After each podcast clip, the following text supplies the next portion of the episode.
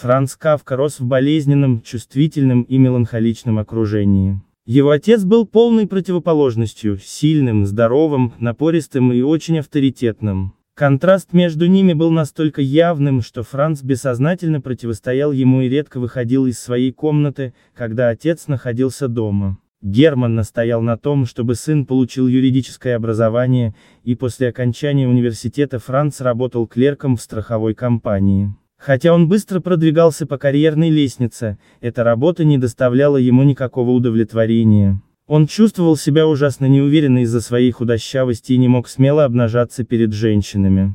В период с 1912 по 1917 год Франц ухаживал за берлинской девушкой Фелицией Бауэр. Они дважды помолвились, но оба раза Франц расторгал помолвку. Они общались главным образом через письма, и образ Фелиции, который сложился у Франца, не соответствовал реальности. Они были совершенно разными людьми, что ясно видно из их переписки. Второй невестой Кавки стала Юлия Вохрацеёк, но и эта помолвка вскоре была расторгнута. В 1923 году Кавка вместе с 19-летней Дарой Диамант на несколько месяцев переехал в Берлин, чтобы уйти от влияния своей семьи и сконцентрироваться на литературном творчестве.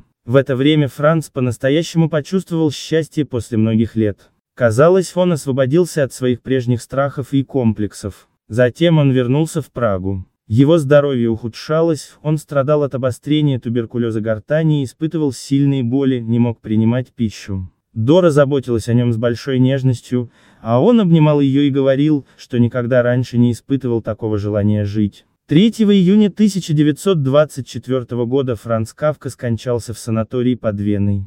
Причиной смерти, вероятно, стало истощение.